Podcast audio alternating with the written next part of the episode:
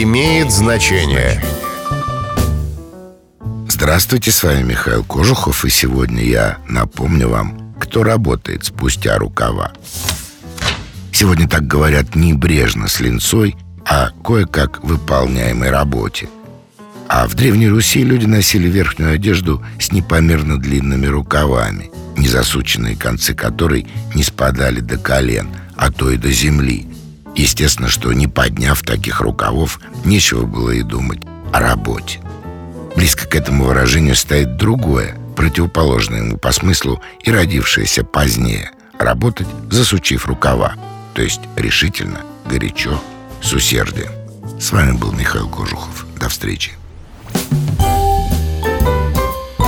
Имеет значение.